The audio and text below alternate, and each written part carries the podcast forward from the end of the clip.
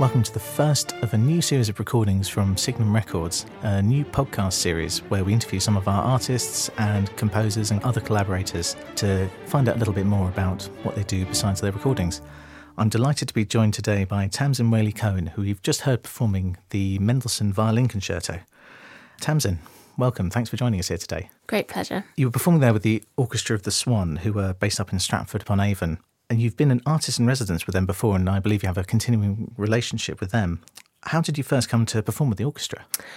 I first played with Orchestra of the Swan, I think about five years ago. David Curtis, who's their conductor and music director, invited me, in fact, to play the Lark Ascending and the Vaughan Williams Concerto. And the following year, he invited me to be their associate artist, which was hugely exciting and the beginning of a really wonderful relationship that we've built um, over the years. We've made a couple of recordings together now, and we've got exciting plans for next year and the following year as well. Um, they've commissioned two concertos for me, which is incredibly exciting. One from Dobrinka Tabakova, who will be taking over from Huw Watkins as their resident composer and she's writing a work partly inspired by The Lark and by works of Copland for um, violin, chamber orchestra, and continuo jazz trumpets. I think wow. that's that's going to be cool. That sounds really amazing. Yeah. yeah. and then there's a double concerto by William Lovelady that um, I'll be premiering with Craig Ogden. Oh, Craig Ogden. On the guitar. So. Yeah. I think that will be something totally different, but uh, I'm very excited for both of them. And Dobrinka's music is so beautiful. Mm be great to get to know that better. Excellent. You have a new solo CD planned for Signum for spring 2015. It's a solo disc of violin, which sounds really interesting. Can you tell us a little bit about the repertoire on the CD? Absolutely. Um, it's quite unusual repertoire. It's all post World War II. So the main work on the disc is Bartok's solo sonata, which was the last complete work he ever wrote. It's one of the absolute masterpieces of the 20th century, and it's sort of Everest, probably along with Bach's solo works for any violinist. Mm. I don't think anyone after Bach has escaped his legacy, but after Bartok, the explosion of writing for the solo violin was remarkable. For me, the reason I'm drawn to this repertoire, I think, is that my uh, obsession with the violin has always been about the sound. Sure. Um, I also played the piano for 10 years, but it was always the sound of the violin which just caught my imagination. And in all of these works, I think the composers, of course, they're technically demanding and emotionally very, very demanding um, in places, particularly the Bartok, but they explore the limits and really stretch the limits of the expression through the sound on the instrument from every extreme you can imagine. So there's sort of real human condition just with the violin alone. Yeah. And there's something also very special about it. I love playing chamber music. I love playing concertos. But when you're just alone on that big stage and it's just you and the instrument, that's a very different experience and a very different way of communicating something that is just personally your own to the audience.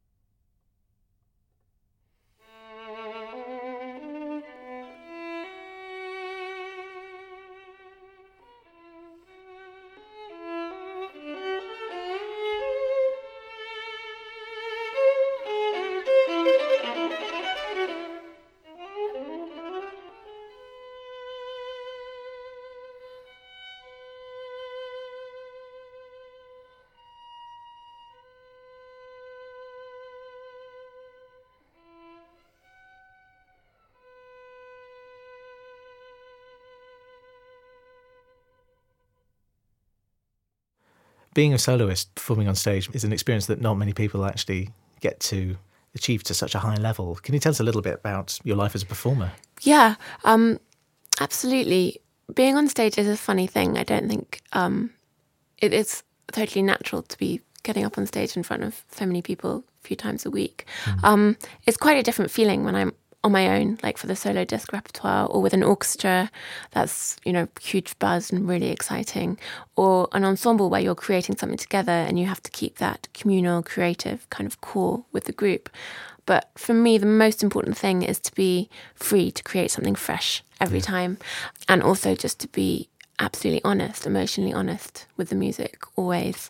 There's always funny things that go wrong, you know, trains break down or there's something strange backstage. You never know what's going to go on. But it does seem like every performer has a stock horror story of an experience that's really sort of uh, marked yeah, their career. I think my my worst one was probably the lights going out in the middle of a performance, but luckily only for a few seconds. Oh right. Um, just a small power cut. Did you manage to carry on? We did. Yeah, Fantastic. We did, but you know these things happen. It's always a little bit of a cliche question to ask performers, but what, can you remember what it was that first drew you to the violin? Were there any particular pieces or performers that really inspired you?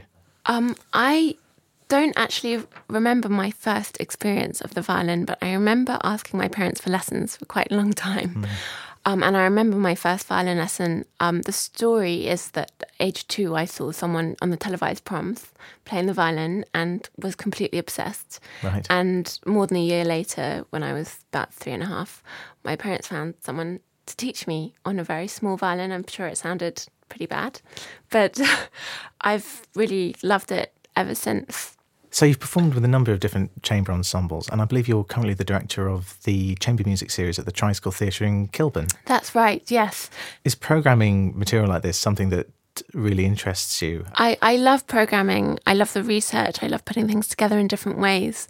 Um, Huw and I, when we talk about what we're going to do next, programming is a big part of it. Mm.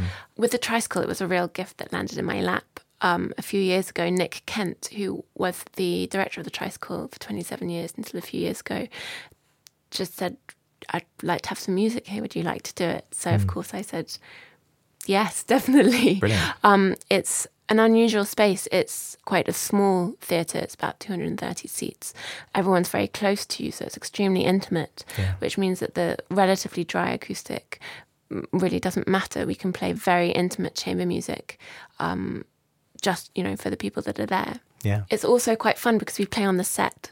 So we've done some concerts in quite unusual settings. For example, in a nuclear bunker. Oh right. In the forest. So this, is, this is, so this is varying on the different productions going on at the different theatre. productions. There was a nuclear season uh, about eighteen months ago, and we put on a program that related to that with um, Metamorphose, Charles Metamorphosen and uh, Shostakovich Eighth Quartet that we played it in the nuclear reactor, which was the set at the time. Do you find you can program it according to what productions are coming? That's what we do. We try mm. to do mm. things which are related to what's on in the theatre. So all the arts are sort of synthesized, and they're all relating yeah. to one another.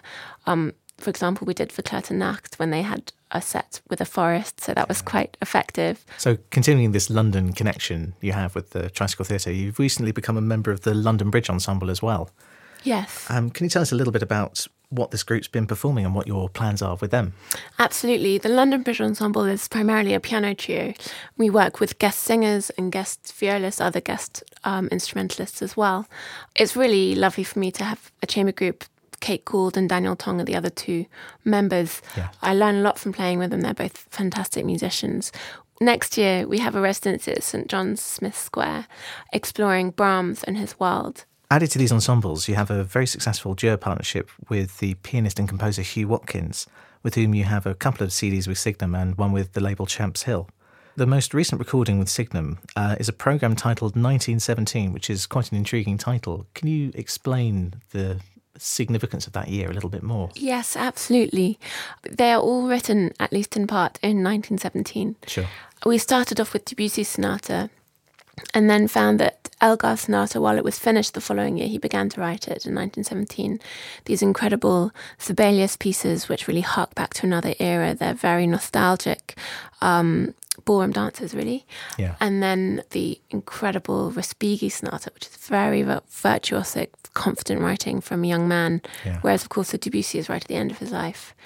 The partnership with Huw um, is something that we've had for quite a few years now, and I just feel so lucky to play with him. He's an amazing musician and wonderful composer. I absolutely love his music, and Yeah. I'm very lucky that he's written a concertino for me. Yeah. It's really beautiful, and um, you know I can totally trust him on stage. I hope he feels the same, so that we can be completely free and just create something anew each time.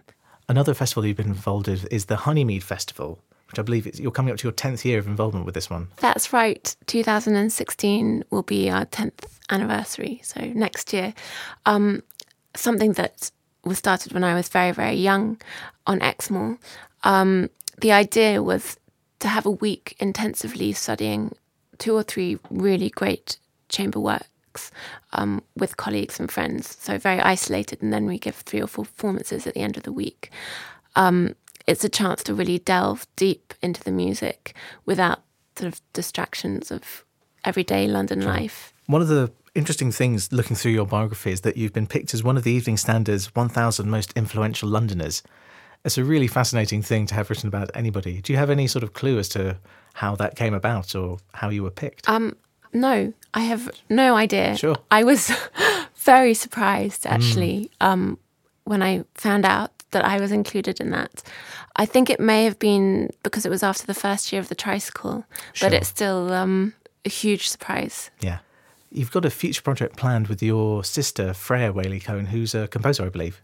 That's right. Yes. This concert's going to be taken up to Aldeburgh as some sort of installation. Can you tell us a little bit more about that? Absolutely. Um, we're really thrilled to have a residency at Aldeburgh. It's a really unusual project, and I have to say it's really Freya's brainchild. Um, she's doing her PhD at the Academy at the moment, where she holds the Manson Fellowship, and this is a sound space installation. So it's a total synthesis of music and architecture. She's writing a piece for six violins, so six individual voices. We're working with two architects, um, also sound engineers, to build sort of a small building which will be able to be put up and taken down to move around to different venues. Are there any particular concerts or events you're looking forward to now we're in 2015? Yes, lots, gosh, lots of things. I'm doing another complete Bach in the Holburne Museum, which I'm really looking forward to. It's such a beautiful setting. I'm really looking forward to various concertos with RPO and LPO and also working with Tamás Vásáry again in Hungary with his orchestra. I'm very excited about that. Joe Phibbs, Joseph Phibbs, is writing me um, a solo violin suite, which is quite a major work, which will be premiered later on in the year. And I'm hugely excited about that. He's a great friend, and that's a, a really big undertaking for both of us. Added to all that, I believe you've got another recording with Huw Watkins in the pipeline as well. That's right. Um, and that is actually going to be launched at Wigmore, which is very exciting. Yeah. The next recording with Huw is the complete violin and piano works of Reynaldo Hahn, Right. um, and also the sonata and Nocturne and Tarantella by Szymanowski. and it sounds like quite a busy year as well. Quite a busy year. No rest for the wicked. No. I certainly won't be bored. Well, no, just an important thing. Absolutely. Thanks very much for taking the time to talk to us, Tamsin. Um, can you introduce us to the performance we're going to hear a clip of? Yes, we're going to hear a clip of The Lark Ascending by Vaughan Williams, which I recorded last year with Orchestra of the Swan. It's a great favourite, of course, very popular work, but I think it's also has something that really speaks to everyone longing for simplicity and perfection and, and freedom, which I think is very universal.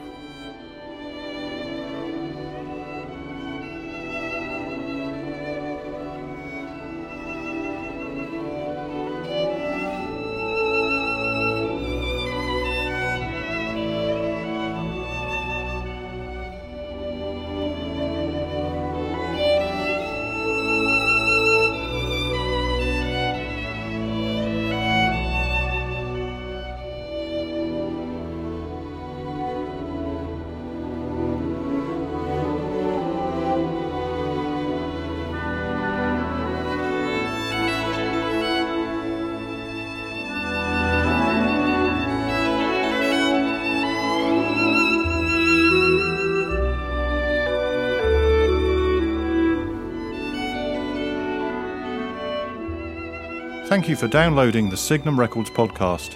For this episode's competition, you have the chance to win a copy of Tamsin Waley Cohen's new solo CD. Simply answer the following question Of which North London theatre is Tamsin Waley Cohen the chamber music director? Simply email us at podcast at signumrecords.com with your name and your answer, and the lucky winner will be contacted directly. For more information on Signum Records releases, go to signumrecords.com. You can also find us on Facebook and Spotify or follow us on Twitter at Signum Records.